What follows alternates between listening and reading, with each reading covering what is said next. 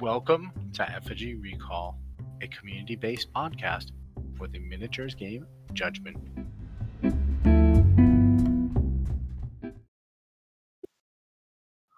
All right. Hello and welcome to another Wonky Kong Fabius Fabius Bile episode of Effigy Recall. How are you doing today, Fabius? Doing pretty good. About yourself, Monkey? Oh, you know, enjoying the weird 70 degree weather we have right now in Wisconsin in November. It's a it's a strange occurrence, but yeah, I spent some time outside yesterday. It was quite enjoyable. There you go. We've had some nice weather down this way as well. I think uh, the last few days it's been like 60 degrees here, so can't argue. Yeah, I mean it's pretty nice, but now it does mean I got to get yard work done today. So you know, looking forward, not really looking forward to, to that situation, but um, is what it is. So Of all right. course. All right, so we have JNAC. It's finally here. We're finally at the the final event of version one. Uh, got the qualifier going. We got the bracket going. Uh, so we'll be we'll be talking all things JNAC starts. So how do you feel about that? Uh, I'm excited. You know, I'm obviously I'm a little disappointed that I didn't make enough points to get in myself, but uh, that's that's just neither here nor there. I'm excited to see how these the rest of these games turn out, and so far it looks like we've had a pretty exciting round one. Yeah, there's been there's been uh you know if you go by the the numbers, there's been a Mhm. couple of upsets, the rankings. I don't know how much you know how much you really put necessarily into the rankings just because of the you know it's based on how people got points, right? So it's not necessarily um and you could say depending on how points go, it being a lower rank just meant you had more points, but some of it might have been the number of events played in. So there were for people that literally played in only one event and qualified. Um, Mhm. So that kind of shifts it a bit. Like just because they did well in one event, they could have equaled someone not doing as well in say two events or three events or whatever to get the points, right? The way the Exactly. Um, so if you go strictly off the those numbers, there's been a couple of upsets. Um, however, yeah, I don't know if I'd put a whole lot of stock in that, but it's just kind of fun, right? When you do like your March Madness bracket, you know, your Absolutely. number 16, your number 16 upsetting someone, your number 15 or whatever it is. So, hmm but we're gonna start by uh, we're gonna we're gonna take a bit of a a look at the hero like pick rates or not pick I would say pick rates not in like in the actual pick and ban phase, but just pick rates and how people brought him into war bands. We'll do a little bit of comparison compared to the last qualifier because that's the last event that we were podcasting during. Um, we're gonna and then we'll take a look at some war bands if there's anything we really like, um, and then we'll just keep more and more and more JNAC review. So, uh, with some hero trends, there was there was some probably to me a little bit interesting is that um, Cavardo dropped a huge amount. I think the last event he had quite the pick rate. Um, There see. were I let's see there I think there were nine of him if There I were remember ni- correctly. Yeah, so there were nine Cavardos in the last qualifier. Granted, the last qualifier was 22 people, so it was a Right. bit bigger. This is only 16. Um, but Cavardo dropped to 50% of the value that he was in um, in that Yeah. one. So that's a little surprising to me. Um, maybe people just feel that they, he didn't fit with warbands. I mean, a fair chunk of the people playing on this event played in the last event. Um, so I'm a little I was a little surprised by Cavardo. I know a lot of people think he's really strong, but maybe people are after the patch are saying, hey, maybe he's not as good as everyone thought, or you know, just doesn't slot into what they're doing. Um, what are your thoughts on that one? Um, I think it's you know people have seen what he can do, and they're they're realizing that he does have a time and a place to be there. But I think it's they're starting to see that he doesn't just take the spot of anybody that maybe people were thinking he would. Okay. You know. Yeah, I mean, I, I think he's pretty versatile. Like, Mhm. I think the I think a lot of people bring him for the TK Yeah. uh, the telekinesis ability, his fade ability, where you can place other models. Um, and but he has a lot of other pretty strong tools. But I feel like maybe people were only playing him around the telekinesis and not like not playing around the mind control or um, his really incredibly strong magic gun that he has because he's got um, point blank, so you can always shoot it. You can always shoot into people's back lines because even when you're engaging him, he can still shoot past that. Um, and it's a pretty strong damage grid that brings fire. Um, so I mean, I, I personally brought him, but um, when we get into uh, my warband, uh, I'll I'll kind of talk a little bit about why I brought him. Makes Um, sense. But yeah, he I was a little surprised by this much of a drop. He's he was he's brought uh I think four times, so it's tw- like 25% or something of the stuff. And last time he was brought in almost 41%. So it's definitely even it's less numbers just by percentage it was a drop off. Um, Right. Not just by sheer number. Um, maybe people are, you know, we have this habit as gamers, right, of playing whatever the new shiny is. And now Yeah. he's he's two patches removed, and maybe people Yep. are saying like, "Hey, there's other stuff that you know is better," or you know, or maybe the other thing too is people thought that you know in the invitational, um, people will play around the things that Cavardo can do better, Yeah. and that that changed, you know, kind of the mentality about him a little bit. That's So- very possible. Um, one of the things I'm noticing here, though, is Styx also, if I remember correctly from the last qualifier, Styx didn't have that many people playing him. Um, let's take a look. Styx was brought six times for about twenty-seven. In the last one? Oh, yeah, okay. In, in the last qualifier. So in six, Okay. uh, the six I think was brought Well- four times. Yeah, he was brought four times this time, which, So it's Okay. roughly about equal, right? Percentage. yeah, it is roughly about equal. Um, I, I don't know. I mean, that's one of the things I would look at is, you know, either Styx had pulled some of that, but I don't think so now that you say it that way. You Yep. know, I, I think I think the fact that what we're seeing is maybe as you and I kind of were talking a little bit prior to this, you know, we saw an uptick in Bastian. And so I think right the if you go by some of the general warband theory, um, especially the one that Cheddar tends to push, his thought is Mhm. that you tend to um, you start with you know double defender, double aggressor, or triple aggressor, double soul gazer, or whatever it is, and then you shift pieces around based on that. Um, so if people are taking less Cavardo and Styx, that's opening up room for more Bastian, right? So like Mhm. you have some more of that that's available to you um, versus uh, what was there prior, right? So that might be some of that that we're seeing is that people are looking at um, looking at that kind of stuff versus um, the movement stuff, right? So they're saying, hey, instead of me bouncing stuff around, moving things around, I'm just gonna brick up and deathball you with a Bastian giving me all the dice, right? Right.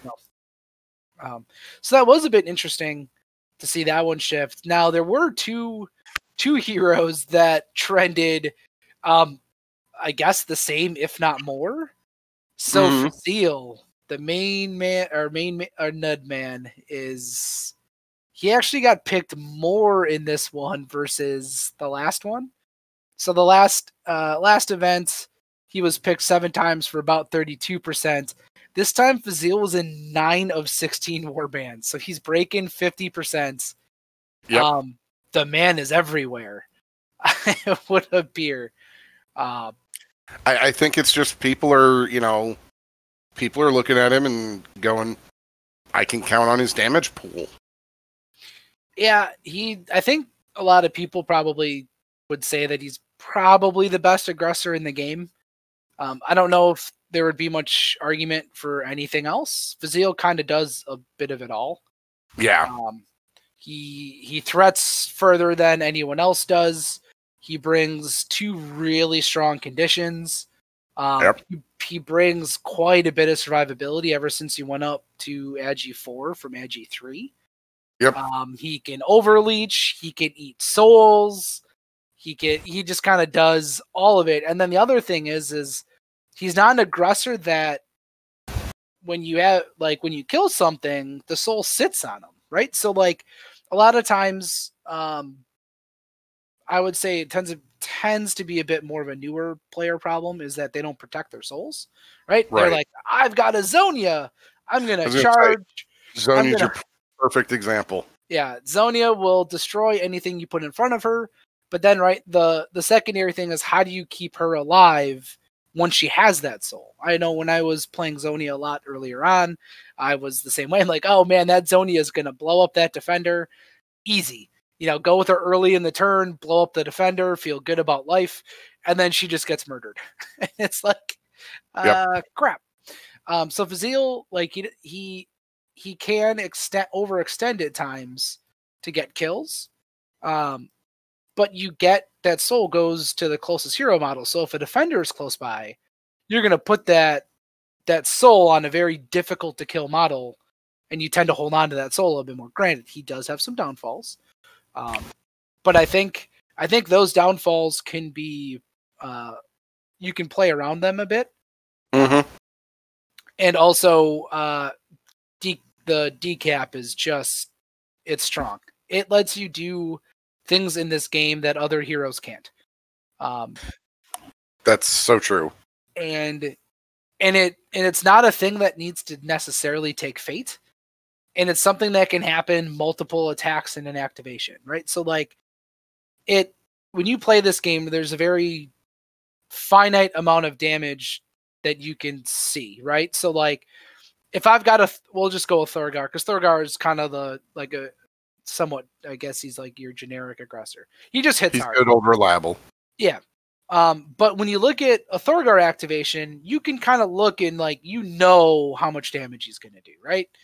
If Yeah. he charges, he gets a follow up attack, he crits twice, that's 12 damage, right? Like if you have zero res. Fazil can really break that like damage calculation. Because you're like, well, okay, I can put this guy in kind of a bit of a rough spot, but I, you know, he gets one activation and then I can save him with you know a defender ability or whatever it is, right? I can I can put something in the way. I can engage the Fazil to not let him charge. Whatever. The problem with Fazil is, is that he allows you to out of nowhere just double the damage on something. So you're like, okay, now I'm looking at a Fazil, and he might on his charge just do 12 damage because he crit decaps. It just could happen, and it doesn't even take a fate to do it, right? So it it just it occurs. And then his follow-up attack, while he tends to have less dice, it can still like it still happens. And all of a sudden you're like, all right, so with zero fate fate investment, because dice said so, Fazil can do like 22 damage out of nowhere. Yeah. Or whatever it is, right? With a charge, because he gets extra damage Well, on a charge and with, then with the a charge, yeah, with a charge and a follow up attack in that aspect, he can only ever do uh it's 17 assuming that they have no res no- Uh, no well, you can right? you can decap twice, so it's 22. or i'm sorry yeah. Um, the chances of you decapping a second time are less likely but yes. But all but Um, out of nowhere it can happen right? but it that's, can happen yeah. that's kind of the thing that like shifts like and it's not a fate right? Like when you look at other bursty aggressors Brakir, zonia um brockett is level three depending on how you look at his level three and what he's going after. Right. Um it it takes a fate and this just it can just occur right? So I, I don't know and i think that shifts it a bit. He also allows you to do weird things on the first turn of the game.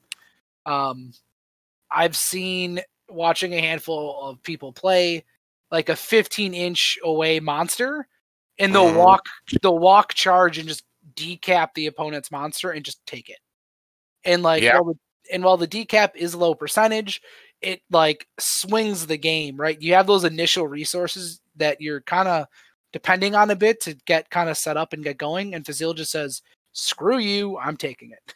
and um, and there are other ways you can do that, but it tends to be ranged, and then Yep. ranged isn't also getting the fate. Like I've seen more than a few times, people will crit decap, will walk charge, crit decap like an opponent's ash tooth that they softened up so they could take it. And then you're Mhm. like, all right, here's a Fazil, just took your ash tooth to go to level two. I get two fates, so you're gonna gear them up to make them difficult to kill. Granted, you are exposing your Fazil, but there's ways you can play around that. Um, Yep.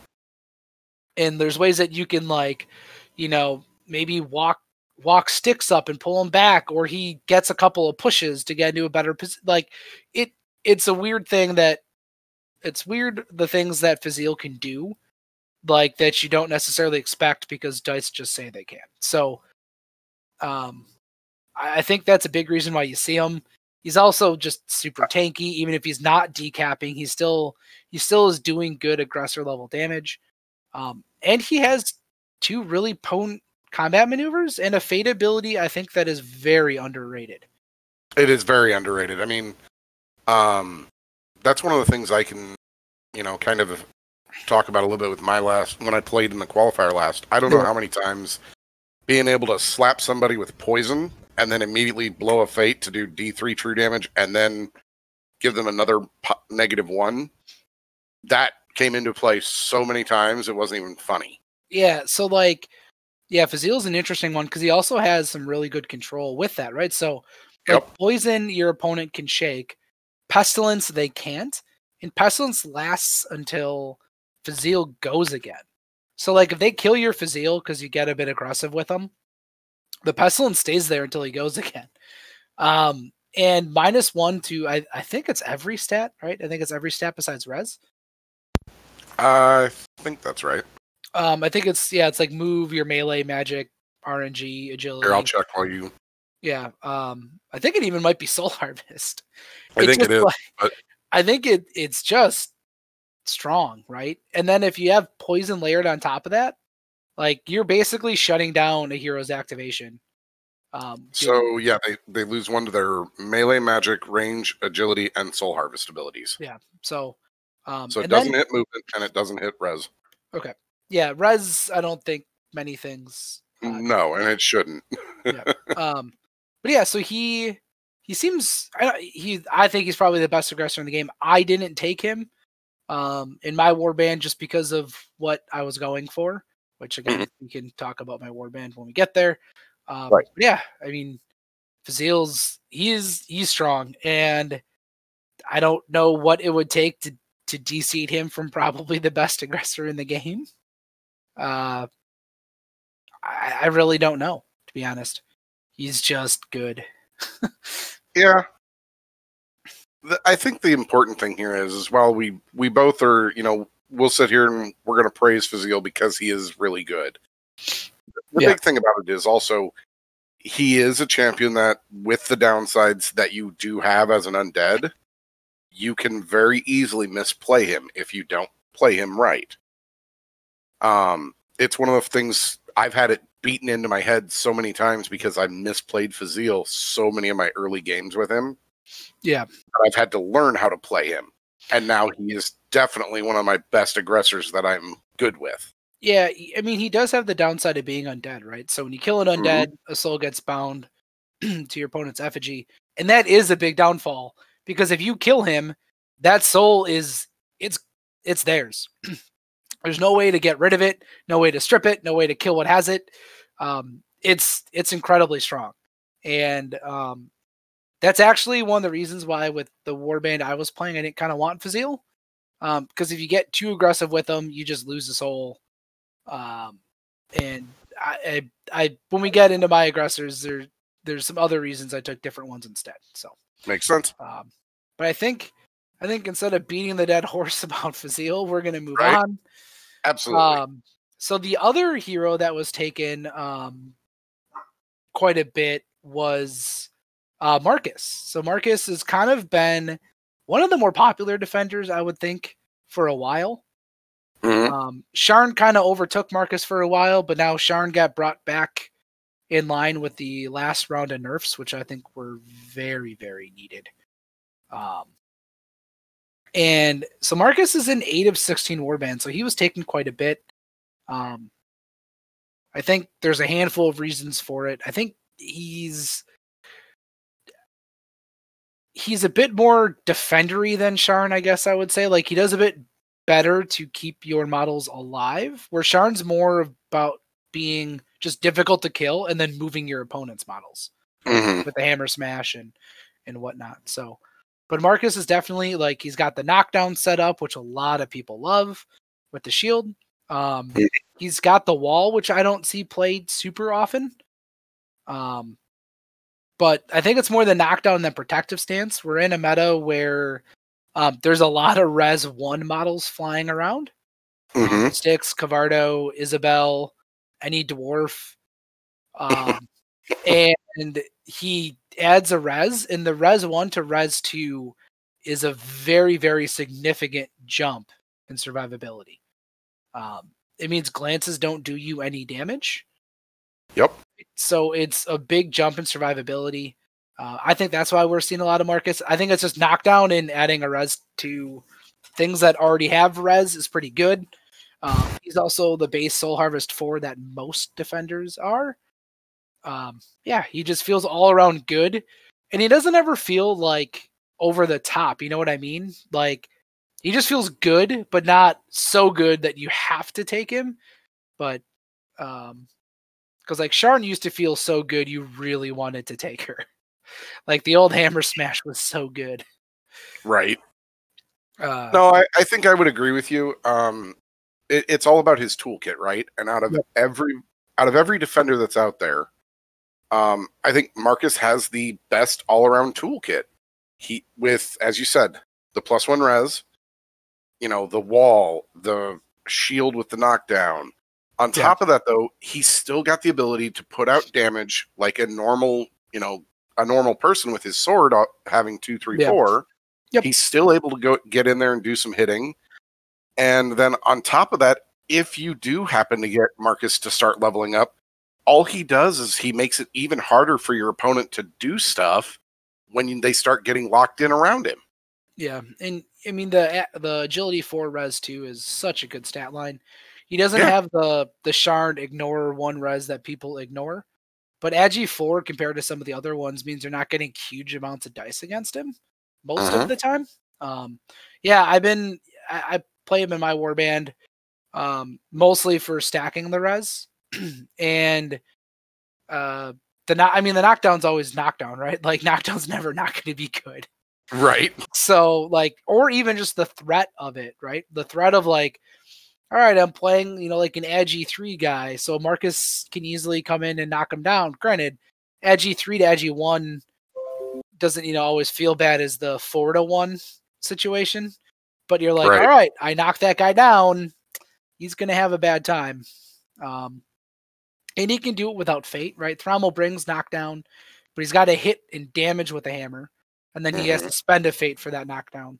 Um, and actually, Which speaking of Thrommel, yeah, and actually speaking of Thrommel, who was taken quite a bit last event, um, Mhm. Thrommel was ten times last event. He was he was almost in fifty percent of warbands. We've seen Thrommel come back down to earth. Um, he's taken in four of sixteen, so twenty five percent. Um, I think I, Doan, I, I think that makes sense just because where we've seen Cavardo drop to as well. yeah, I feel Thrommel's going to drop as well. and that that probably explains a bit of why Cavardo dropped as well was the fact that Thrommel came down. Right, it's a very common pair. Um, and I also think Thrommel was very high because he had just been changed, and I think people wanted to try him out a bit.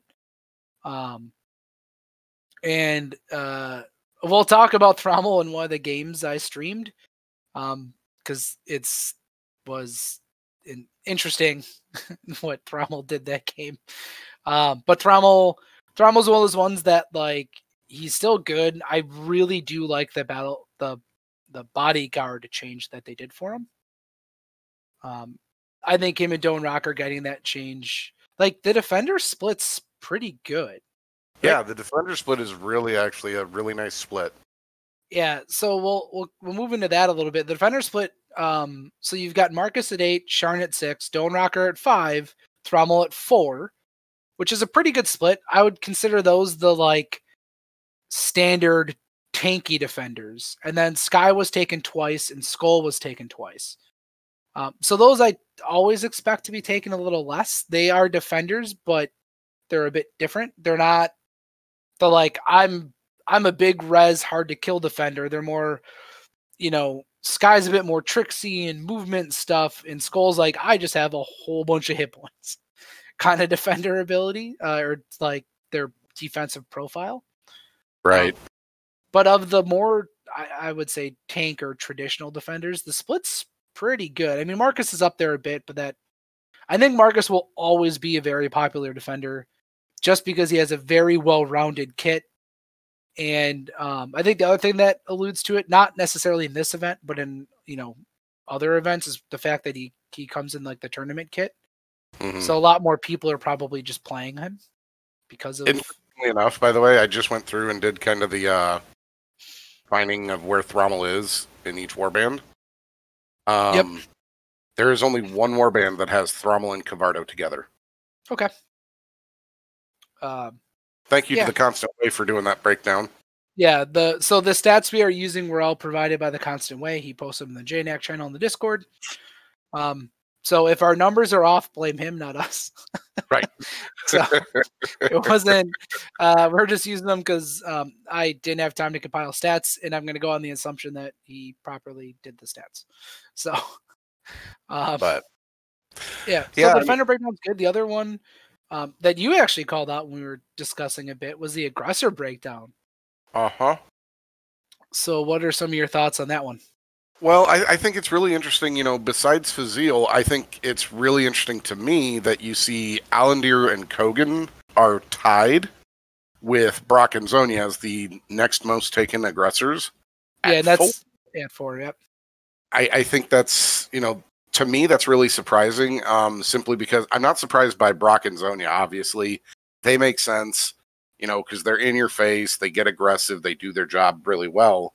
Yeah. um, with some of the some of the ways that we've been hearing people talk about ranged versus melee and how ranged Yeah. just kind of sometimes felt bad. Alandir being up there at four was a little surprising. At the same time, though, Kogan is definitely a surprise because, uh, as you and I have talked about, he he's one of those aggressors that he gets overlooked so much because a either his card doesn't jump out at you or you just you know it's hard to use his gun because he's uh, melee seven only range six or people just don't see value in him as much as they do maybe some of the other aggressors. And i know after playing him in the last qualifier that i played him in being forced to play him as often as i was i have learned the true value of kogan he's probably one of my favorite aggressors now Yeah, I've actually so you know, being the Minotaur fanboy that I'm in, that I am, I've. I've played a lot of Kogan, um, mostly eventually in the herd, but then I've started slotting him in other places. I actually brought him, actually brought him in this event um, as well. So I think, I think there's two strong reasons you're seeing Kogan. Um, I think the the threat of the minus one res on that powerful short range gun is a big part of it.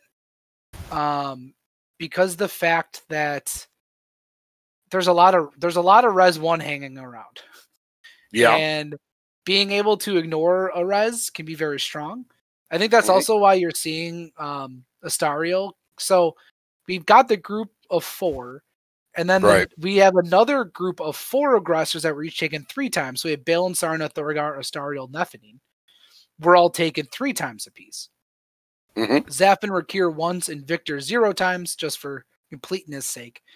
Um, and Astariel's another one that kind of goes up and down a bit. Um, Oh, but did you miss Zim was taken twice? Oh, Zim was taken twice. My bad. Um, but yeah, Astariel's one that, uh, with her ignoring one res, bringing fire in the current meta, which can get very tanky and very healing um, oriented. Like Astariel's very good Mhm. in, into what kind of the meta is, and that's one of those things, right? So this is JNAX. So this is people that have been playing games that have been performing performing well, um, right? So they they know like, all right, I got to take like what it- either you play the meta or you play what beats the meta, or you try and like really you know big brain it and try and beat what beats the meta, right? like you take it a step further, um, and uh, and I think uh, that's why you're seeing like Alandir. He punishes melee death balls, which is a really popular way to play the game. Um, Kogan's got good anti-res. Brock and Zonia are just Brock and Zonia. I don't think they'll ever not be pretty popular or in the top couple of aggressors taken. Um, they just bring good tools. Brock just brings insane monster control, which depending on the map is a huge deal. And then Zonia can just blow anyone up because that's Zonia. That's um, what Zonia does. Yeah. So um, I actually expected to see a bit more Bale and Sarna. Um, especially with when you consider it's an invitational and people play more games and are more in tuned with playing. Um, I really expect more Bale Sarna because they just do insane, or they can do just insane things. Um, their mobility is very strong on most maps. Um, they can move souls around. Uh, Bale can like out of nowhere just do a whole bunch of damage if you get him to level three. Um, he get they get to steal a magical item from your opponent. Like it's they've they've got a very strong kit. Um, and I was actually a little surprised in this event to not see more of them. Um, yeah, that that just surprised me a bit. Was there any aggressor picks you thought were a little surprising outside of you know Alandir and Kogan? Um, I mean, you know, I would like to say Bale and Sarna surprised me that only they were only taken three times out of sixteen, but at the same time, with as much as they can do, um, I also know that if they're another one that if you don't play them properly, you can punish the hell out of them. Okay. Yep. Um, so I'm I'm a little less surprised by that but it is nice in this case to see uh, Thorgar coming back up a little bit and yeah. being put slotted back in there. Granted, I know one of those is being represented by Guard Dog, who's playing Herd. Herd, yep. So you know, so any any Minotaur at this point that gets some uh, love talk is partially represented because Guard Dog's playing Herd. Yeah. But it, it's nice to see Thorgar kind of back up there in the three because you know that was one of the things we were talking about is does you know, are Brock, Zonia, uh, or you know, Fazil, are they really taking him out of the mix to where he's not as useful as he once was, or anything? And I don't think that's the case. I think it's just that you do obviously have a clear, really, really good aggressor that everybody likes, aka Fazil. Yeah. And then it's a matter of do you prefer Brock Zonia or Thorgar? Yeah, and I think I think Fazil is one of the ones that hurts Thorgar's pick rate, mostly because Fazil, a lot of people don't tend to use his fate ability. They run him very fate light. Um, mm. And Fazil kind of plays that brawly, you know, fate light, uh, fate light aggressor who has some of the tankiness that, you know, um, Thorgar has. And now he's also Agi 4. You know, he right. reaches when he hits. He can eat souls to heal himself. Like he has some of that durability that really made Thorgar feel better.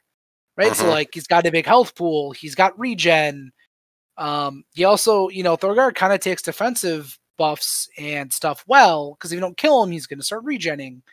And um Fazil Fazil fits that role quite a bit already. Mm-hmm. Um, I know like one of the one of my locals that plays of Fazil, like he started buying the steady boots. So steady yep. and regen on Fazil. Um, yep. And then you're like, hey, I've got this agi 4 guy. Maybe I'll knock him down to kill him. You're like, yeah, no, I'm steady. So the first instance I ignore. Um, and then he's regenning like a Thorgar does. So like you get like both of them take defensive items well because of yeah. the, the way they are. Um, but I think, and then like Fazil again, he's got a good damage grid. All of a sudden he just decaps. Where Thorgar yep. is very consistent, you know, kind of damage, but Mm-hmm. Not to say that he's bad, because if you give him some gang ups and stuff, like he can just start critting for six, and once he's level two, he can pull in and punch it three times. So there, yep. there's there are some benefits to him, but it, I think definitely. that's what hurts him. I, I definitely would agree. You know that uh, on every point you're making there, and the one thing that I you know that I'll throw out for Thorgar over Fazil, right, is that while Fazil can decap and do lots of extra damage that way, um, Thorgar does have his ability for his throw. And yeah. so yep. it is another v- way to get some knockdown as well. So, you know, knockdown is always going to be, like you said, a prevalent thing yeah. that you want to watch out for. And Thorgar just has another instance of that. And if you can get him to level two, if you can place him right, he throws them. He just pulls them right back in after their knockdown with man catcher. Yep. And he's Yeah, just going to sit there and beat on them. Yep. Yeah, he Thorgar's still good, but I think Fazil is the main reason why you're not seeing as many Thorgars. I think so as well. Um, so for some of the other stuff, so Barney wasn't picked again. Uh, I, I think that's not surprising to anyone that would be Mhm. listening to this podcast. Um, Saiyan was also not picked. Um, the Soul Gazer picks were pretty even. So Zarin at five, Cruel at four, Savera at three, Svet at three, and then no Saiyan. Um, I think there's a big consensus right now that Saiyan legs behind the other Soul Gazers for a couple of reasons. Um, if you're not building around some of her support stuff, but even then, there's other characters that do some of the support better and do some other stuff. Like um, a big part about Saiyans or AOE heal, uh, which Hoxa can kind of do with his totem. Uh, you know, for similar amounts until she like is higher leveled. Um, and then you know Hoxa doesn't have to stand on top of the idol like she does. So it really surprised me. Zarin, Zarin and Cruel are two two soul gazers that fit in most warbands. So um, I don't think there's much I'm not surprised at anything, at anything there. Yeah. Um, and then the support breakdown was also pretty good. Hoxa's still really popular. He was taken five times. He wasn't taken the like eight or nine he was in the last qualifier. Uh, Bastian three times, Lori three times, Cradle twice, Kendra's twice. Um, I'm assuming some of those Hoxas turned into Bastian. Um, and that's why we're seeing a bit less Hoxa um, and a couple more Bastians. Um, yeah, so I mean, it- it's good to see Bastian came back a bit because we didn't see him at all. hmm Um, so I, I feel I think that's actually one thing to mention that's very interesting. In the last uh, qualifier, right, we didn't see Bastian, Piper, or Sky, and all three of them are seen this time around. correct. Yep. I mean, yeah, and I think Barney was actually taken once. Yep. Well, Barney was taken because of you, I thought. No, there was more than just me that took him. there, uh, yeah, Barney. Barney had three people that took him. Three in the- people, okay. In the last, uh, last event. So, um, I took him because I was playing all dwarves. I think Shane took him. Um, I don't know who else took Barney. To be honest, Shane. gotcha. myself. I'm skimming the last one. Who did it? Oh, Mad Dasher, who didn't qualify for the event. Gotcha. So me and Shane, neither of us took Barney. Um, so yeah, Mhm. no Barney. I guess that that shouldn't surprise anyone at this point. No. Um, so okay. Um, let's see what's next here. So did you uh, did you get a chance to look at any of the war bands or anything, or anything stick out to you in those war bands that you did see? Well, I mean, I definitely am.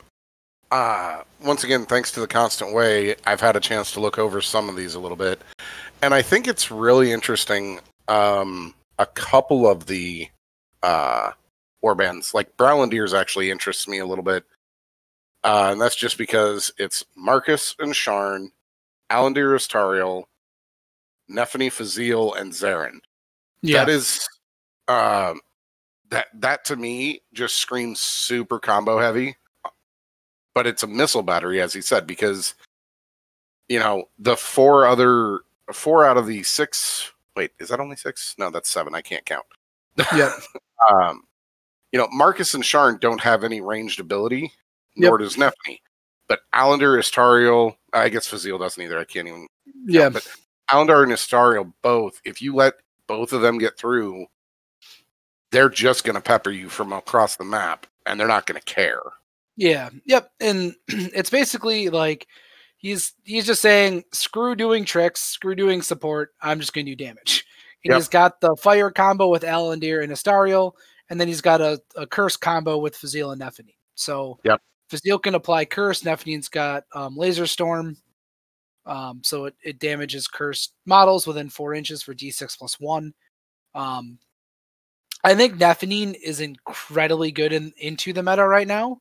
Mhm. Um, and we only saw three of her, and part of that might be from people that weren't playing her. Um, what's slightly interesting about that is um, it's Wilwar and Illustrious Wahoo. Mhm. um, who also brought Nephenine, who are also family members. so like they were probably theory crafting a bit together. Um, because Nephenine um is just wicked. I was watching, I think, a bit of Wahoo's game, um, and they were playing into someone with Fazil, and you're like, oh, Fazil's always cursed. First, so, yeah, like- always just Yeah, he had this activation. I yeah, he had this activation where I think Neff killed two models and put damage on an Astariel. Cause like Fazil was low, he charged another person that was low. Uh, I think like a Brock or something, like triggered the level two, but cursed him, and then was hitting Astariel and then blew up the Brock in the Fazil. I'm just like, oh man, just just wicked. So, I mean, with undead being always cursed and a lot of Fazil being around there, Nephenine becomes very strong. yeah. I think she's a pretty good aggressor in general. Um, her damage profile with dual wield being one, two, four into a lot of res one stuff is not fantastic. But you can use her to like punish Fazils pretty well. Like get her a Vorpal and you know, Fazil's agi four, so you really want the extra dice, and you're like it's like death by a thousand paper cuts, and then you're like, oh yeah, I don't even have to curse you to to do this big chunk damage on you if I've got the fate. exactly. Um, she also's got Pathfinder in the like three inch move at the end of her um, activation or something. Yeah, Uh, I forget what it's called. Jetpack is it jetpack or something or jet thruster? I forget what the level Yeah, two is called. let's see here. Um, After but yeah, Afterburners. There we go. So I knew it was something jetpack really. It gives her the three inch move. So I think I think Nephenine's pretty good into the met. Like she's good into the Fazil part of the meta. She's not as good into the res part of the meta. right. Um, but if you look at some of the warbands, they tend to bring um, some good res answers. For instance, like Wahoo's bringing, you know, Astariel, someone that can cut through some of that res. Um, so stuff like that. So Absolutely. um, yeah, I think one of the more interesting warbands for me might be missing tasks. So this is one that uh, they qualified um, off the one in-person event we did in Milwaukee, but they're running Bastian, Fazil, Thorgar, Skull, Piper, Sky, Cruel. So they are doing this like pretty mobile like death ball, right? It's like Yeah. Bastian can teleport around, Fazil's pretty quick. I mean, Thorgar can has some kind of movement stuff, but then you got Piper and Sky who are both very mobile, and then Mhm. like just a pretty, like pretty standard looking warband, but it's got a deceptive amount of mobility to it. Um, they actually quite like that one, especially for someone that uh, I don't know if he's been playing online. I don't think he, I don't think he's played in any of the other qualifiers um, that I'm aware of. I would have to look. Um, so a pretty a pretty solid warband coming out of him. Um, let's see. There's some. Who's the other Cradle warband? Because I played against Robbie. Um, trying to find the other Cradle. Constant way, if you're listening, color code your aggressor classes and stuff. so it's easier to try and look for specific heroes. Uh, you know, just a little little suggestion for the, the next time you post one. Um, I can't seem to find the cradle quickly. So, um, but yeah, I think I do like Missy Task Warband uh, quite a bit. Um, it it seems pretty solid, and Uh, not- the two cradle are Bartlow and Robbie. Oh, Bartlow. Okay, so Bartlow's the other one. Yep. So Bartlow goes for the Rakir with his cradle, plus Aaron for all three Shadow Orb people. Um, also goes for Fazil for some poison. Yep. It's got Sky Bastian. So he goes Bastian with his cradle. Robbie goes um, Hoxa for more healing, uh, just with the idol. Um, but actually, Bartlow's warband is really, really close to my cradle warband. um, actually, it's literally almost the same. Um, I did swap out Fazil for Thorgar, and I swapped out Sky for Skull. Uh, mostly, I wanted Thorgar to help pull stuff in for more gang ups, but very close to the Cradle Warband I had been playing. Um, not in events, but just I had a couple games with it on the side. Um, Gotcha. so I do actually quite like that one. Um, I I don't remember why I didn't want the Fazil in mine originally. I think I was trying to find a good spot for Thorgar, and I thought with the gang ups and um, Bastian and stuff, Thorgar felt really good, but Fazil easily easily slots in there as well. Oh So, yeah. Um, And then Sky gives some more temp health and some more healing, right, with the Spirit Strike. Definitely. So, oh, it's pretty, pretty good to see. I'm I am going to give another shout out to uh, Alex Judgment Day Alex. Yep. Because I really like the fact that he's got kind of that uh, as the archetype was put Iron Curtain with having Brock, Lori Bella, Marcus, Thrommel, Svetlana, and then Alandir and Fazil. I really, it's- really I like that build because it's very you do have a lot of tank there. Yeah. And you have enough of that burst damage from uh, you know, both Brock and Fazil Yeah. that you Yep. can do some massive pushing through. Yeah, actually, I think the more interesting uh, part of that is the fact that it doesn't have Zaffin. Mhm. Um, Judgment Day Alex is a huge, huge dwarf fan. Um, and I think normally that Alandir slot would be Zaffin. I think, uh, because of the of how much he likes dwarves.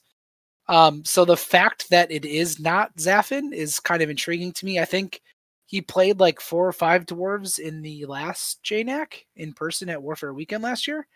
Um, so maybe, and I don't know, I would have to ask him, or maybe he'll talk about it uh, next time they do one of their podcasts. Um, because I think that used to be Zaffin quite a bit, and the I think so. Zaffin Alandir switch is a little bit intriguing to me. Um, I've I've talked about it a bit before, but I do like Zaffin quite a bit, but I feel he's either he's either good or he's not. And you know, when you're playing for an invitational where you know it, it's good players, the idea might be, hey, I need something that's got not as high necessarily of a ceiling, but a higher floor that's more consistent. Um, Yeah. because I debated a couple of Zaffin warbands after playing them a bit, but then I actually decided against it partly because of that. My thought was just, yeah, I like Zaffin and he can be strong, but there's also a fair amount of the time he's not strong, and then it just you hit a feels bad kind of situation sometimes. So, so Makes sense. So let's uh let's go ahead and keep this rolling so that way we don't, you know, keep more people to death with the same beating Yep. dead horse and such. right. Um let's talk about your round one game and your warband. So obviously break your warband down for us first. Okay, so I I've been slowly cooking this warband for a bit. Um, I haven't really been playing it a whole lot, um, which is a bit to my detriment. I probably should eventually lock in more than the like 12 warbands I currently have on a sticky notes on my desktop to play. Um, because I just bounce between all of them. Um, but the warband is Marcus, Sharn, Kogan, Zonia, Zim, Styx, and Cavardo.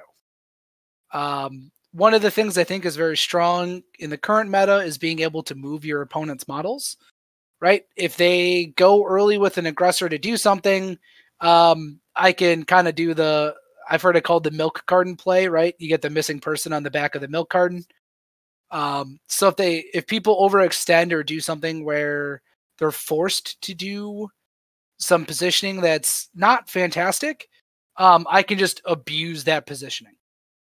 Um, Okay.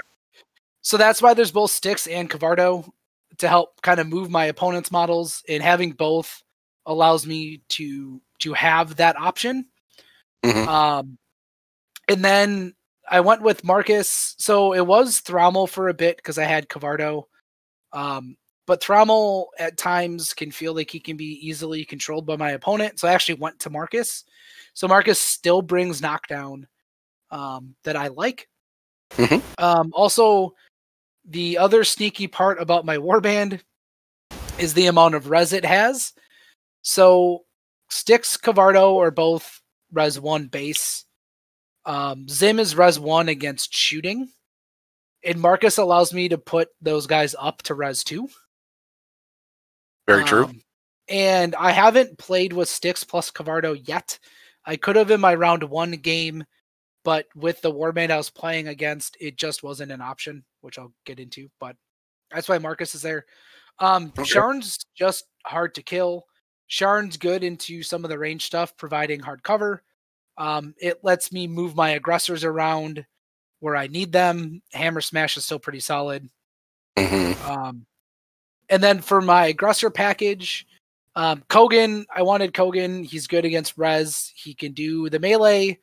He can do shooting. Um, I think the last two games with this warband I've played, I've actually bought him the Vorpal Blade. Um, Okay. Just because it's how the game was going. Um, Zonia's there because it's Zonia. Um, I have the movement to get her safe if she plays aggressive, right? So Styx, Zim, possibly, and Sharn can all.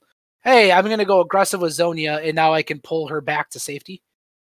Um, she also gives me the kind of blow up I need to play into scenarios where people play double defender, right? So, um, also Right. there's I figured there would be a fair amount of Doenrakkars. She's very good at killing Doenrakkars. Um, so that was kind of the thought there. Okay. Um, and then the last slot, Zim, uh, he for a while was Jaeger because I wanted just some extra control, another person that could soul harvest because I didn't bring a soul gazer. Um, the monster control was good. Bertarius is good. Especially the idea would be I can reposition people's heroes.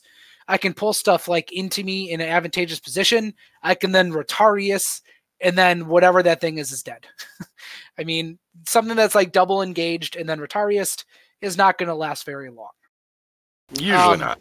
Yeah. So when I was looking at it though, and actually, you know, Chad, I'll, I'll give a little bit of credit to Chad. He put the idea in my head um, about Zim when he did some discussion about it um, on Judgment Day, Mhm. and I was looking, I was looking at it a bit, and like I knew I wanted some amount of range presence, and Zim gives me a little bit farther range. It gives me, um, it gives Frost, which can also be a pretty strong um, condition, especially when you look at my warband and I'm like, hey, I'm kind of playing a sneaky rescue, and then you have Frost on top of it. So like, at one point um, in my round one game, I think I frosted something, and then I had protective stance on Styx. I'm like, oh, okay, try like you're minus three damage on my Styx. You're not gonna get a lot of you're not gonna get a lot of work done right into my Styx on that scenario. And that allows Right. Styx or Cavardo to play a lot more aggressive. um, Makes sense. the other thing Zim gives me, which I did use in my game, is the ability to eat a soul. So I don't have a soul gazer, um, but Zim can kind of work in some of that soul, soul control. I've got four models. There are three models with Soul Harvest 4, one with Soul Harvest 5. Um, so while Yeah. I don't have a soul gazer, my soul gazing ability is pretty solid. And that's originally why I wanted Jaeger, right? Because like Right. if I've got a defender near a soul pit and then Jaeger can harvest from eight inches away, he can walk six and then soul harvest from two um, with Okay. Pathfinder. So he can kind of get wherever he wants a bit. Um, but moving to Zim allows me to eat souls instead. So like I said, I used it against my game against Robbie, which we'll get into at one point. Um, but Frost is just really strong. Um, his level two is pretty good. Um, his level three, I don't remember. I don't think I ended up using it. I don't think I got to level three until the end of the game. Um, but his level three can make some really weird scenarios with the tether, because then you can play really aggressive with Zim, and then they're taking a bunch of true damage on stuff. hmm Um, so to me, but the the main idea was I want all of the movement because I feel like out of activation movement for models is strong. It makes your opponent have to think about way more stuff, um, and it allows me. It just gives me more maneuverability and ability to do things.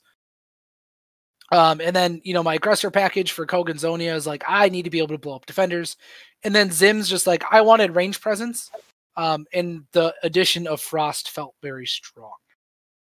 Makes sense. Uh, so my first game for round one, I played against Eternal Robbie. Um, he played Cradle, Hoxa, Kogan, Doenrakkar, Zarin, Brock, and Bale and Sarna. We were playing the double Ash Tooth, double Soul Pit, single Shrine map. Um, I banned his Brock mostly because I look at his warband and it does not like seeing a huge amount of res. Um, Cradle, which is what he tends to get a lot of work out of, um, being dual wield, is you know one two four grid. So I figured I'm gonna go double defender and make his life difficult because I felt like the Kogan I could play around the gun relatively well, where he wouldn't get a lot of value out of the gun.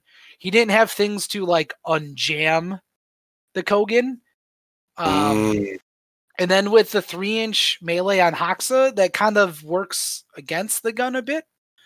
Um, I don't know how much he was aiming to try to use the gun in just in general. Um, but I felt like I don't think he took a whole lot of gunshots with his Kogan.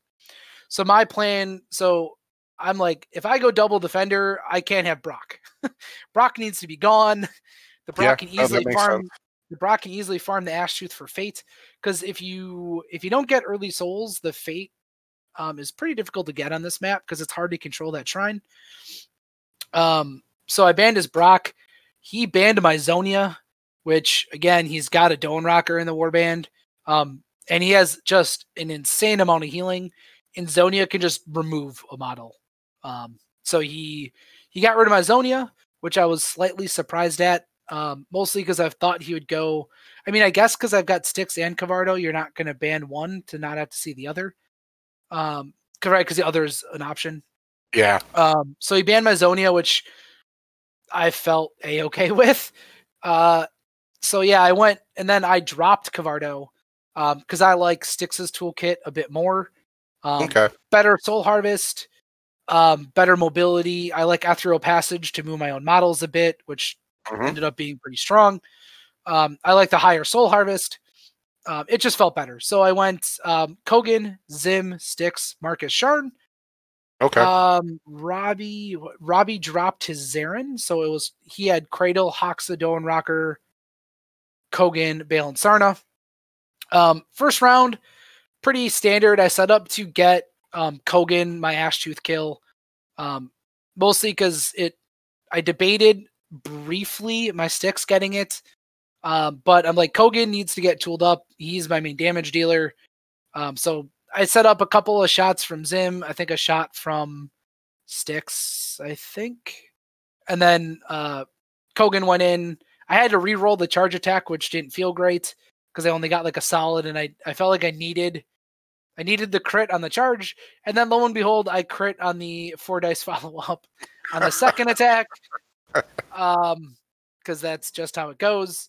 But I felt burning the fate to like make sure my odds were good felt better. Hindsight, obviously, you know, it, I w- had the crit, but I didn't feel good getting the crit on four dice. Makes Um, sense.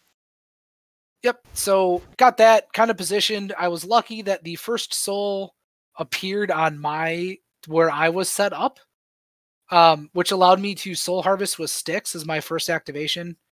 Um, Mhm. If I recall, I don't even think I needed the reroll. I think I just hit the seven because I didn't have anything set up near it. Um, and then I just kind of clogged the middle of the board. He set up some some uh, uh, sh- he set up like two shadow orbs on that side through early parts of the game. The middle kind of became a bit of a, a bit of a cluster because we were just all around the shrine. There's a Doenrakkar, there was a Kogan, a Hoxa. Um, I kept my Zim behind the wall for most of the game, um, just putting out Frost. Probably one of the bigger points of the game was early on after I got the Styx soul. So Styx I got protective stance on early, and then Shrine wa- uh, Sharn walked up to the shrine. Um, and the protective stance on Styx, I think, ended up being a huge deal because he brought his cradle up that right side, and then he teleported Bale and Sarna to that soul pit. Um, and because I was res two, he didn't end up getting a whole lot of damage on Styx. And then in retaliation, I was able to uh, kill his Sarna like the following turn. So Zim frosted it, like shooting him. Um, and then Styx was able to uh like move into a better position, uh hit Sarna. Or no, I I swapped and so the Ash Tooth respawn on top of three. I and he had Bale Bale and Cradle engaged with my Styx. So I Okay. astral split the Ash Tooth into both of them. The Ash Tooth punched Bale, and then I got to because of the frost and stuff. Um, Styx took a shot and killed Sarna, which got Styx to level three, which will be very relevant later in this story. Um, and then Styx spent the next like two turns basically being down by the monster pit. At one point, he pulled my Kogan to safety, and then slowly like walked over to my effigy. Um, I could have effigy recalled when I did the Ash Tooth swap because my Styx had a Mhm. soul and he was at like nine ish hit points. But the problem was is like it was like a two hit point Sarna that was frosted. I'm like I can't not like go for it here because right. if because Bale was engaged by an Ash Tooth and if he would have bounced the damage to Bale, Bale would have got very very low and in danger. Mhm. So like I think I hit him with like a solid and he just let Sarna die. Because she was frosted and I was just gonna keep hitting the frosted target. Um, makes sense. so so that let me kind of like get Styx to three, which if you know what Styx does level three, it will come in very relevant later. Um, and then I was able to get his Kogan at one point with my Zim to get Zim to two. Um, and then I was using a lot of the Kona Cold. Little did I realize you can actually shoot three people, not two. Um, Mm. that was uh, a thing I did not realize until way later in the game. I mean, the third shot, most of the time, I was hitting a lot of like, he had kind of Doenrakkar, Hoxa, and Kogan right to the right of the shrine, kind of like in a triangle. Mhm. Um, and I could have also been shooting the Don. It wouldn't have probably mattered, but it might have later. right. But um, Robbie played a very good defensive game.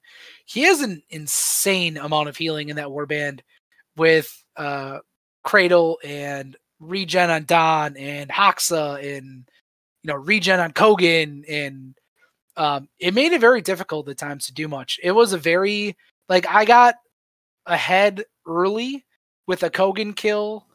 Um, and then um, and that kill was done by Zim, and then the soul went to my Marcus. So I'm like, I feel pretty good about this. Um, because Zim, like, he had tools to kind of maybe get to Zim, and Zim's kind of squishy, but a Marcus was pretty solid. Um, and and then I was just able to hold the shrine because he kind of had stuff on flanks with Cradle and Bale and Sarna because he like shadow stepped a few times. So like, I'm gonna shadow step and eat the soul that spawned where you had stuff. I'm like, okay, like, guess we'll keep going.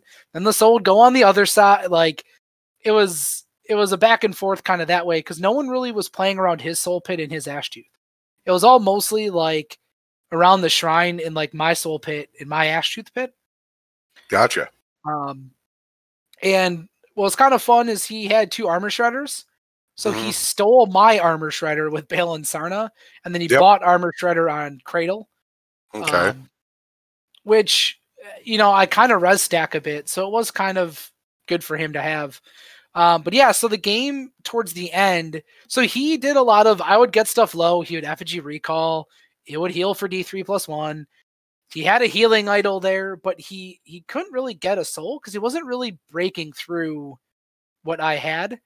And because of where stuff had the position, I think I controlled the shrine a couple times. He didn't, and I had the two pretty early souls. I think I got the Kogan kill was turn two or turn three. Um, and then I got the shrine a couple of times. He was with zero fate for a majority of the game. Um, eventually, he did get a soul harvest with Hoxa. Um, but by that point, I was starting to shoot his Hoxa with Zim. Um, because I had kind of clumped up to like lower right below my shrine between the wall. okay. Um, like I had Sharn there, Kogan was hanging out in front and behind the wall at different points. Um, Sharn was there. Marcus ended up actually, um, for those at home, real fun trick: stand a defender on a soul pit and then laugh when Bale and Sarna can't teleport to it. Because at one point he teleported, he teleported to the left side soul pit, and then uh, my Marcus was like triple engaged, but I got like an S or two I needed or double engaged, and I I pushed myself off. I re-protective stance Zim, and then I walked and covered the soul pit. So I'm like, I'm not like I'm not letting Bale and Sarna come back over here. They can enjoy being on the complete opposite side of the map. It also set Marcus up to be on the soul pit um, when when the soul was going to come up, so I could get an easy plus one. yeah, makes um, sense. So yeah, game ended with essentially Sharn was a few inches from his effigy. Kogan was engaging a cradle.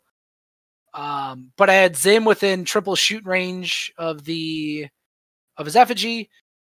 Um, but the turn before that, um, he had a Hoxa that Sharn put a bunch of damage on. Sharn rolled pretty hot. I think Sharn did like four or five points to put to put um Hoxa to eight. And then I had so okay. All right. So continuing the story, we had a little um, recording hiccup. Um, so the so the Hoxa was down to eight, um, and my Styx got level three off that Sarna kill. I was at um, I think eleven at that point or something. Mhm. I think I I think because I had so much fate, I was positioning. I, I think I was generating like I had the shrine. I had you know two or three. I think I had three souls at that point. Um, Mhm. And then so Styx uh in my Sharn did I think four or five damage, was able to push Hoxa within um within six inches of Styx. And then Styx went and and Robbie at this point felt pretty safe with this Hoxa because it's a Hoxa. Agility four, res one. I think Doenrakkar was nearby. Like you're feeling pretty good that Hoxa's okay. Not if that Styx is level three. I'm not. And then Styx is like, I think he was at 14 because I think one of the turns after he banked this, like he walked lower to the right, um, banked the soul eventually, and then started walking up. In one of the turns he walked up, I fate healed him because he didn't need to do anything. Mm-hmm. And so he was at like 14. His Hox was at eight. I'm like, well, I'm sitting on a bunch of fate. So I pain reflector to kill the Hoxa. Yep. Um, and then I had fate where I could just fate heal five of the eight damage back. So it went, yeah, it went from like, all right, your Hox is dead, and then did I? I might have ethereal passaged my Zim up to in front of the wall at this point. I don't remember. Um, but then uh, the next turn came around. Um, at that point, he I blocked his cradle from eating the soul. I had in double engaged uh, cradle with uh, uh, my Kogan with a Vorpal. Um, I had uh, Styx that could walk in Soul Harvest with a Marcus helper, who then Marcus could also harvest. Um, and I had Zim in triple shoot range of his effigy. I also had his effigy in charge range of Sharn. Um, and at that point, uh, Robbie decided to call the game because either I shoot three times with Zim on the effigy, Sharn could have done it, and with I think two of my souls were banked because I killed Cradle once. I had, and then Styx banked banked the one he harvested, and then the Right. only other soul was on Marcus, who was out on the soul pit. Um, so really, Zim shoots three times, and I had, I had four souls, and I think I got the shrine again. I was sitting on like seven or eight fate, so like, Gotcha. And it's four hit, it's four hit points on the effigy at that point. So like, I you know Zim shoots three times, has a chance to get it. I could Right. kill the double engage. You know, I battle cry with Kogan. He gets three hits on a like 14 hit point cradle. That's also reliable. Styx can Right. walk. Styx could have walked and a seven with a reroll, and then Marcus would have had seven with a reroll because I had blocked the cradle in, so the cradle couldn't walk and eat the soul. So like I don't think there's in and Marcus was on top of the soul pit, so Bale and Sarna couldn't go over there. Like there's in his his Kogan was kind of off to the like the side of his like there wasn't really anything he, he- like if I miss the effigy kill with Zim, you know, I go walk and harvest twice on the seven. He may he might have been able to kill my Sharn, or I go or I charge effigy with Sharn with whatever's left. Like there's no I, I yeah, and we decided to call it. say, yeah, it just sounds like it was an overall really good game. Yeah, I mean, I want to give a massive shout out to Robbie. We played, we were on turn nine when the game ended. Dang. Turn nine, and neither of us had clocked yet. I think I was down to about four ish minutes, which really was an eternity at that point because there's no there was no thinking involved. It's Zim goes after the effigy. He doesn't get it. Great. Sharn charges the effigy. Doesn't get it. Great. I go harvest. Don't get it. Okay, harvest again. Right. Like it's a real fat. Like there's no there's no decision making. You were So- at points. Yeah, and and it, and like he just said like yeah, like let's just call it the game's done and like and also it's it's double elimination. Tiebreakers don't matter. So like if it's Swiss format, it matters, right? You could get a soul on a level if you killed the kind of low Sharn. I think she was at eleven right. because I was so fate heavy the game. I got to do kind of whatever I wanted. Um, and he didn't have good res breaking tools without the Brok. So the Brok got banned, and then I was just able to, all right, double defender. I knew it was going to be a grindy game because of his warband, my warband, how it was going to go. But um, it was a big deal. The first soul came to my side, and I was able to snag it with Styx because that Mhm. kind of gave me that perpetual fate I needed to keep going. Um, if the soul went to the other side, it could have been a bit different. Um, the warband, you know, Styx likes the threat of spending fate. I don't think Right. he needs to, and that's where I like Styx a bit more than Cavardo. Um, just ethereal passaging models around is really good. It is. Um, and you know, Robbie was really good about putting up shadow orbs to eat souls. And at one point, I started like spending actions to kill shadow orbs because I'm like, I think Kogan at one point um, was over to that side and he just walked and like he couldn't do much. So I was just positioning him and he actually walked up and killed an orb.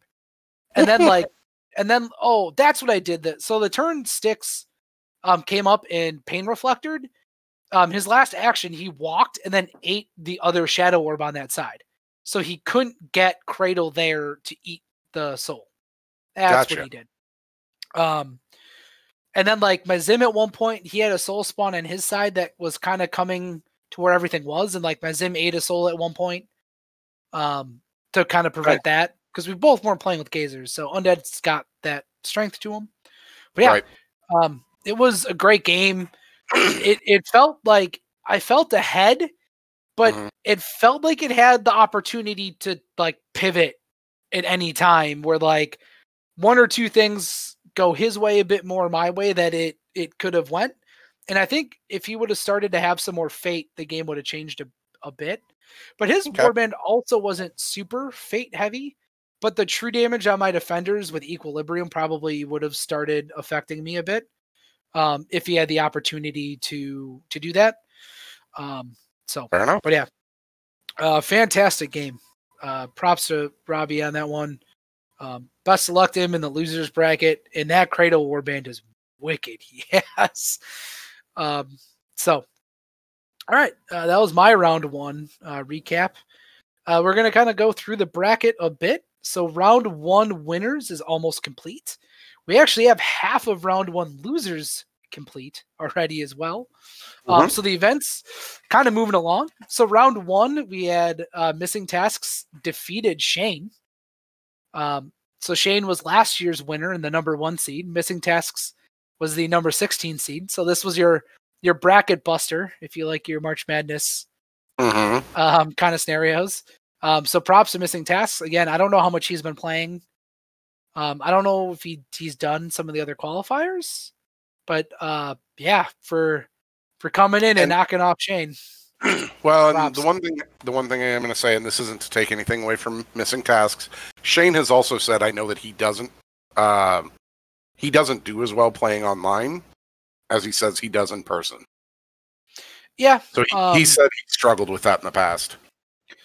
yeah, and you know, and I don't know how much how many games Shane. I think Shane's been playing in most of the qualifiers. I, I don't think really so. know though.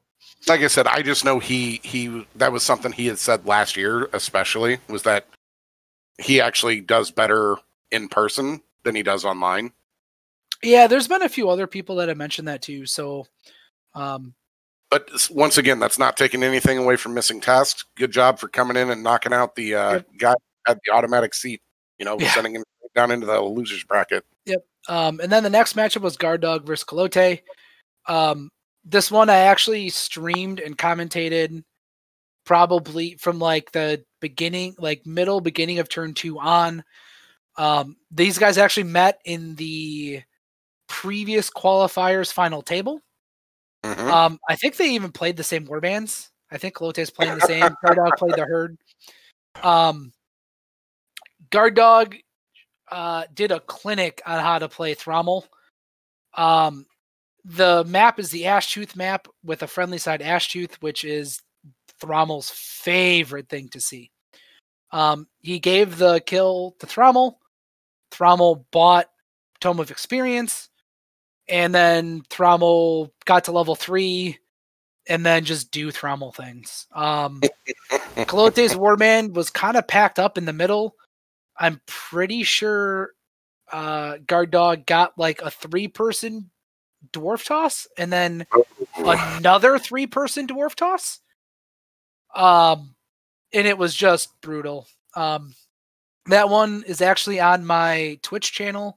I've got my past broadcast things set up. Um, so if you go to twitch.tv slash WK0NG, um, that you can look and you can see it from turn two on. I'm assuming turn one was pretty straightforward. Like Fazil killed, like Clotis, Fazil got the Ash Tooth kill. He gave the Ash Tooth kill to his Thrommel. And then Guard Dog just screamed across the table um, and did some jumping. And because Clote couldn't really control the shrine, he didn't have fate. Um, so it was just a lot of knockdown and it just kind of snowballed. So if you want to see the terrible, terrible things Thrommel can do in a game, um, I'd recommend go watching that one. Um, next, we had Wilwar and Bartlow. So Wilwar had to drop out um, due to he got sick. Um, so not much to say there.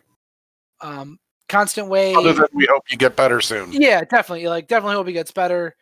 Um, but he had to drop out of the event, and they decided instead of pulling someone else in, because it's early in the event, to just award forfeits. Um, I think that's fine. Um, It moves it along a little bit faster. I think that was the idea. Is let's just get the event going. I think I think a lot of people are looking forward to version two, I think Um, so. and I think you know the Jane. This is the last kind of events that we'll see until um, that kind of stuff occurs. Yep. Um, Constant Way defeated Soulburner, so another one of my Milwaukee guys. So Constant Way is playing the modified herd. Soulburner's playing a pretty standard-ish warband. I think it might even be the same last the same one from the last um, event. Fazil, Bale, Z- uh, Bale and Sarna, Zarin, Zonia, Thrommel, Hawks of the Jaeger. So it looks pretty close, though he's running solo Thrommel and added a Jaeger. So pretty close to his last warband. Um, and then next we've got Illustrious defeated Spiral. Mhm. Um, so Illustrious, I think, is playing a roughly similar warband. I think he was one of the Nephenine picks. Uh. Pook Pook defeated Tryhard Dan. Uh, I defeated um, Eternal Robbie, and then Brandon and Alex, I believe, are playing today. So we have everything almost done from winners round one. Um, And then if you want to take the losers bracket round one, So uh losers round one right now. We've got uh Shane and Colote who are gonna be playing at some point. Um they're your top, you know, our first uh bracket of that. Then you Yep. had Wilwar and Soulburner, who, as we said, because Will War has gotten sick and has dropped out, Soulburner automatically advances to the bracket of losers round two. So congrats to him. Sucks for the circumstances for Will War, but we understand. Um, you know, and then in the third one, we've got Spiral versus Tryhard Dan, which they have already played as well. And Spiral came out victorious over Tryhard Dan in that. So congrats to him for moving on to the losers bracket of round two. Um, good job getting in here and playing a few games, Tryhard Dan. Always happy to see, you know, people playing. So, and then we've got Eternal waiting on whoever is losing from Brandon and Alex's game. Yep. So that that's uh our the loser bracket from our little quad, I guess, or whatever you want to call it. Yep. So, yep. So we've got two people eliminated so far. We'll have two more eliminations once losers round one completes. Mhm. Um, and then round two for the for the winners bracket. Um, missing tasks. Uh, task does not get any easier. He gets guard dog, uh, who's been tearing it up in the events that he's been playing in with the herd. Yep. Um, so that one, that one will be an interesting one to watch. Definitely. We've got uh, Bartlow versus the Constant Way, which I believe are both Pacific Northwest folks. Um, I don't know how close they are though in relation to each other, like distance wise, but um, that's the first. Uh, well, it's the second Northwest versus Northwest matchup because I think Alex might also be from up that way. Um, so Um, um, so Brandon and Alex uh, played each other first round. Um, this is the second regional, I guess you want to call it or whatever matchup. Um, so that would be kind of fun to see. Then the next one's Illustrious Wahoo versus Pook, which is the next regional one. So that's a Milwaukee versus Milwaukee um, uh, region matchup, which again, I find it kind of funny. We had all these Milwaukee people and we didn't, none of us hit each other in round one. Um, Yep. So that's kind of fun. Uh, a fun side note is the loser of that plays Soul Burner, so another Milwaukee guy. So it's like this like weird, like Milwaukee mini bracket going on um, in that part of the overall bracket. Um, and then it's uh, myself versus Brandon or Alex. Whoever wins that one will then play each other. Um, Mhm. So we're looking, you know, we're we're moving along here. Um, I'm hoping uh, so. Brandon and Alex game should be wrapped up. Um, I believe they said they're playing today. Um, and we already have some of the loser bracket stuff going, and then you know, once the the uh, the Brandon Alex matchup is done, then they can play Robbie, and we kind of move stuff along. So we're we're going pretty good pace. Um, at this point, I feel like I think we're just at about a week, which isn't bad for a round. Um, I'm hoping maybe some of the rounds might. I mean, we already have some of the loser, like one of the loser round games have already been played. Um, so we're we're technically slightly ahead of schedule. hmm Um, That is confirmed. Um, they are playing in person today. Yep. Brandon and Alex. Okay. So, So, and then, um, yeah, so we're moving along.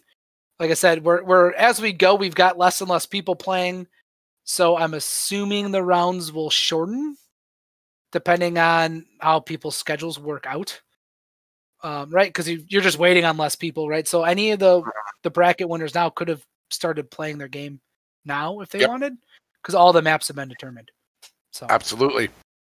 Which I, I gotta say, uh, give definite points to Guns and Tirith for doing that right away. Just putting the maps out there, letting it.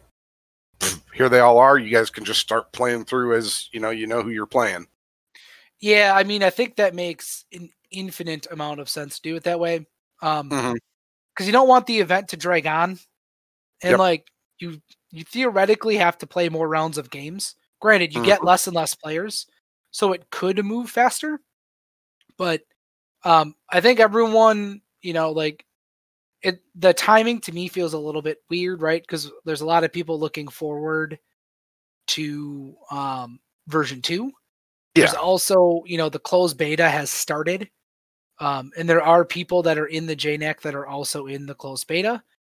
So it like it divides your attention a bit, Mhm. right? Like um, not everyone can play an infinite amount of games a week or, you know, more than a couple, depending on Right. what else is going on. So there is some of that going on, right? That I think, a you know, uh, personally, I, I got into the closed beta, um, and my focus has been a bit more there, right, than the JNAC.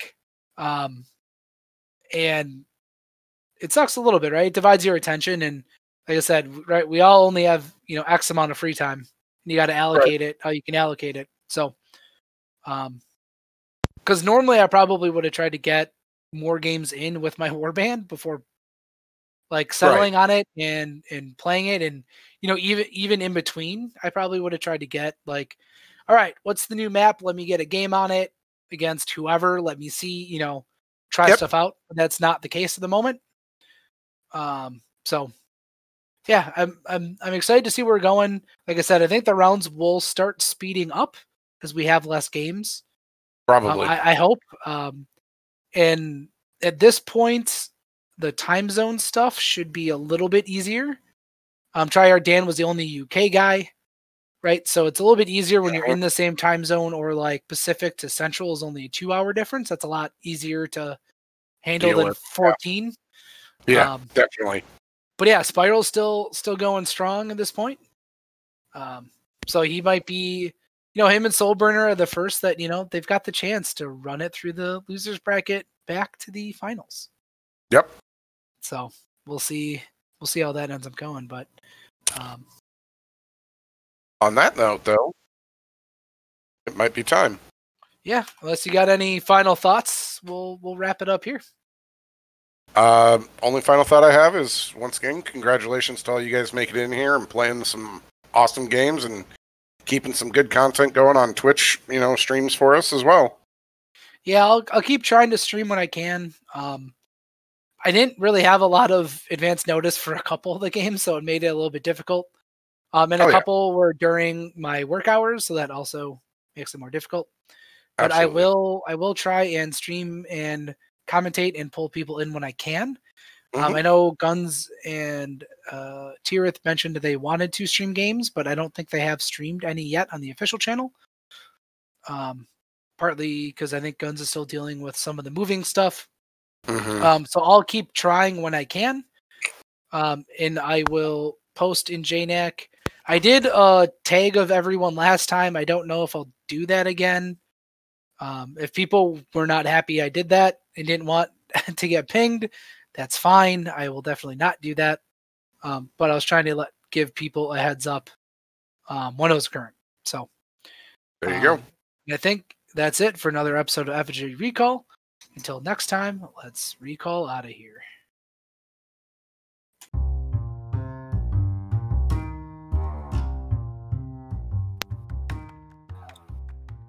Thank you for listening to this episode of Effigy Recall.